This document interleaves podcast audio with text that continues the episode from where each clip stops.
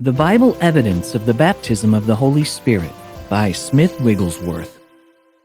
There is a lot of controversy today about the authenticity of the Pentecostal experience.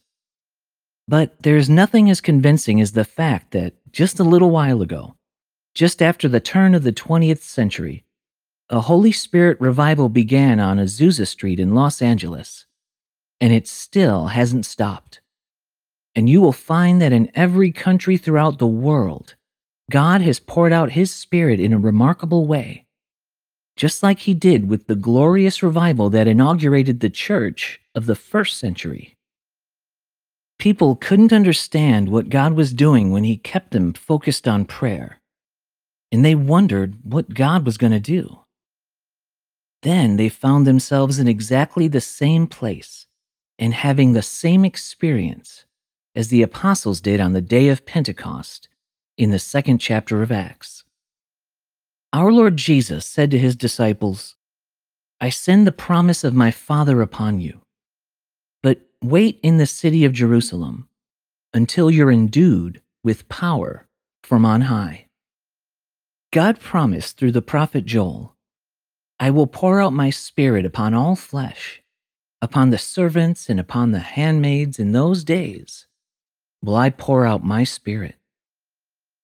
As there's a widespread misconception concerning this receiving of the Holy Spirit, I believe the Lord would have us examine the scriptures on this subject. You know, beloved, something has to be built on solid facts to move me. I was as certain as possible that I'd received the Holy Spirit at salvation and was absolutely unmovable in this conviction. When this Pentecostal outpouring began in England, I went to Sunderland and met with the people who had assembled for the purpose of receiving the Holy Spirit. I was continuously in those meetings causing disturbances until the people wished I'd never come. They said that I was disturbing the whole thing. But I was hungry and thirsty for God and had gone to Sunderland because I heard that God was pouring out His Spirit in a new way. I heard that God had now visited this people and he had manifested his power, and that people were speaking in tongues like they did on the day of Pentecost. When I got to this place, I said, I can't understand this meeting. I just left a meeting in Bradford all on fire for God. The fire fell last night, and we were all laid out under the power of God. I have come here for tongues, and I don't hear them. I don't hear anything. Oh, they said, when you get baptized with the Holy Spirit, you'll speak in tongues.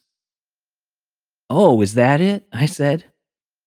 When the presence of God came upon me, my tongue was loosened. And really, I felt as I went into the open air to preach that I had a new tongue. Ah, no, they said, that's not it. What is it then? I asked. They said, When you get baptized in the Holy Spirit, I am baptized, I interjected. And there is no one here who can convince me that I'm not baptized. So I was up against them, and they were up against me. I remember a man getting up and saying, You know, brothers and sisters, I was here three weeks, and then the Lord baptized me with the Holy Spirit, and I began to speak with other tongues. I said, Let's hear it. That's what I'm here for. But he wouldn't talk in tongues. I was doing what the others are doing today, confusing the 12th chapter of 1 Corinthians with the second chapter of Acts. These two chapters deal with different things one with the gifts of the Spirit, and the other with the baptism of the Spirit with the accompanying sign. I didn't understand this, so I said to the man, Let's hear you speak in tongues. But he couldn't. He hadn't received the gift of tongues, but the baptism. As the days passed, I became more and more hungry. I had opposed the meeting so much, but the Lord was gracious. And I'll always remember that last day, the day I was to leave. God was with me so much that last night. They were going to have a meeting, and I went, but I couldn't rest. In the church library, I said to Mrs. Boddy, I can't sit still any longer. I must have these tongues. She replied, Brother Wigglesworth, it's not the tongues you need, but the baptism. If you will allow God to baptize you, the other will be all right.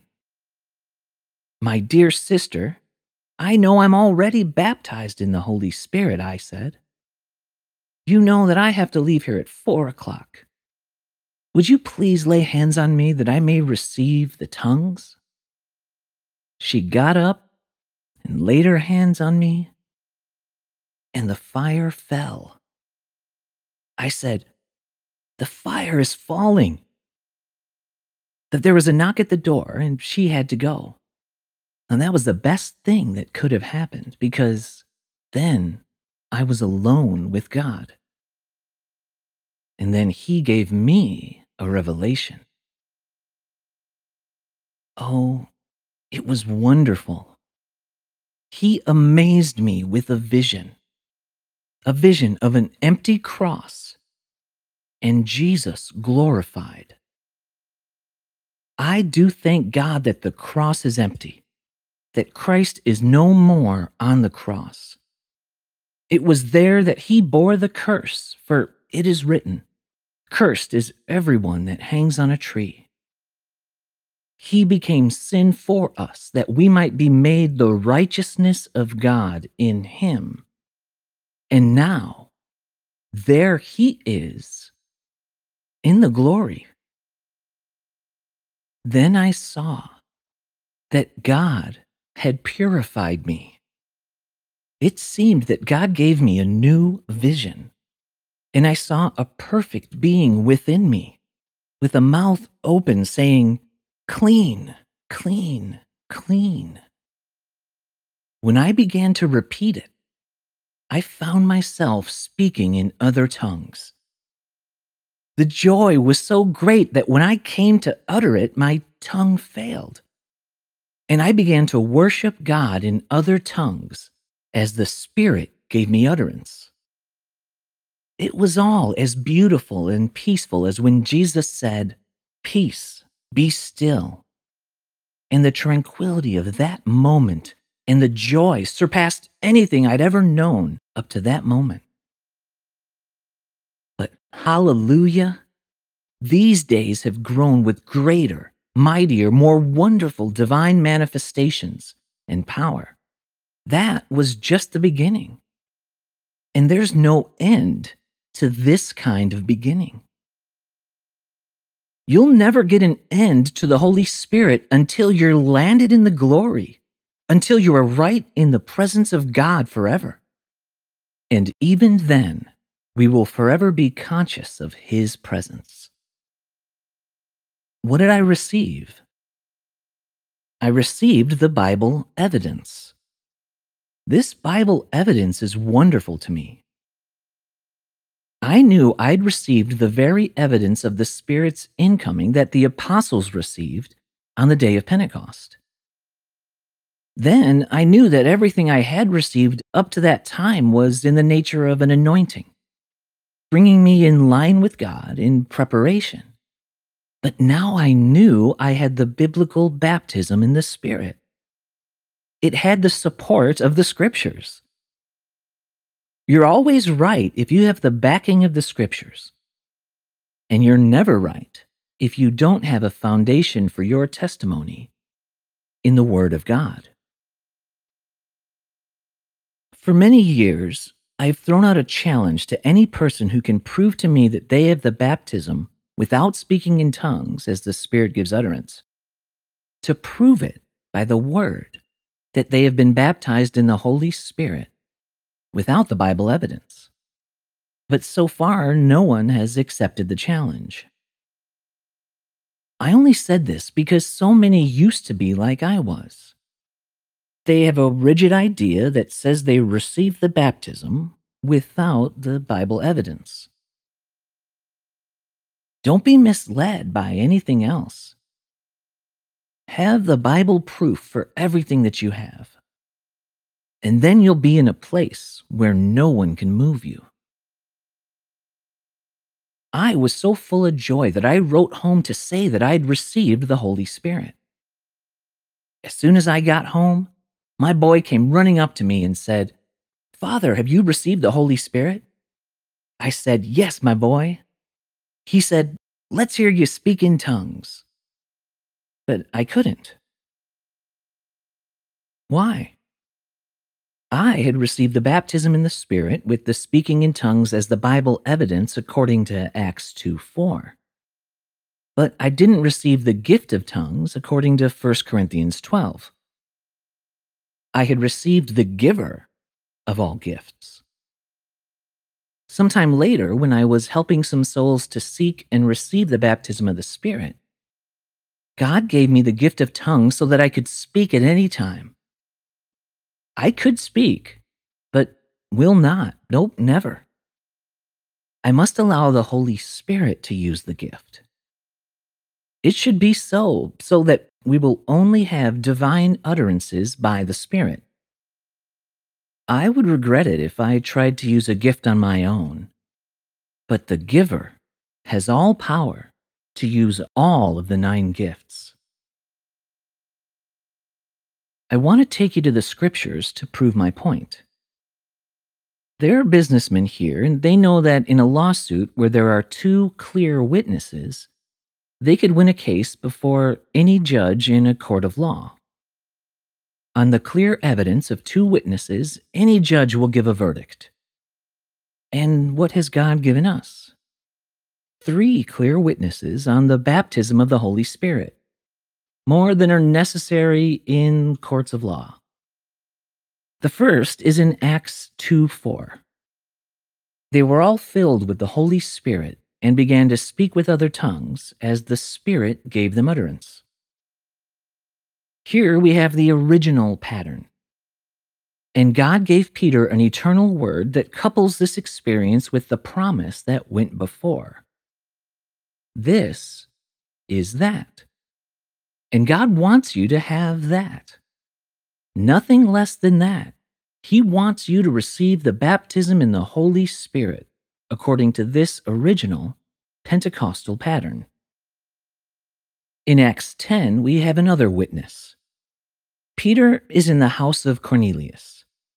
Cornelius had had a vision of a holy angel and had sent for Peter. Once a person said to me, You don't think that I'm filled and baptized with the Holy Spirit? Don't you know that I was for 10 days and 10 nights on my back before the Lord and he was flooding my soul with joy? I said, Praise the Lord, sister. That was only the beginning. The disciples were waiting all that time and they were still, and the mighty power of God fell upon them, and the Bible tells what happened when the power fell. And that is just what happened in the house of Cornelius. The Holy Spirit fell on all of them that heard the word. And those of the Jews who believed that had come with Peter were astonished because the gift of the Holy Spirit was also poured out on the Gentiles. What convinced these prejudiced Jews that the Holy Spirit had come? For they heard them speak with tongues and magnify God. There was no other way for them to know. This evidence couldn't be contradicted. It is the Bible evidence. If some people here had an angel from heaven come and talk to them in an experience like Cornelius had, they would say that they knew they were baptized. But don't be fooled by anything. Be sure that what you receive is according to the Word of God. So, we've heard two witnesses, and that's sufficient to satisfy the world. But God goes one better. Let's look at Acts 19:6. When Paul had laid his hands upon them, the Holy Spirit came on them, and they spoke with tongues and prophesied. These Ephesians received the exact same Bible evidence as the apostles did at the beginning, and they also prophesied. Three times the scriptures show us this evidence of the baptism of the Spirit. Now, I don't magnify tongues. No, by God's grace, I magnify the giver of tongues. And I magnify above all the one whom the Holy Spirit has come to reveal to us, the Lord Jesus Christ. It is He who sends the Holy Spirit. And I magnify Him because He makes no difference between us and those disciples who received the Holy Spirit at the beginning. But what are the tongues for? Look at the second verse of 1 Corinthians 14, and you'll see a very blessed truth. Oh, hallelujah. Have you been there, beloved? I tell you, God wants to take you there. The one that speaks in an unknown tongue doesn't speak to people, but to God, because no one understands them. But in the Spirit, they speak mysteries. And goes on to say, the one that speaks in an unknown tongue builds themselves up. Enter into the promises of God. It's your inheritance. You'll do more in one year if you are really filled with the Holy Spirit than you could do in 50 years without Him. I pray that you may be so filled with Him that it won't be possible for you to move without starting some kind of revival.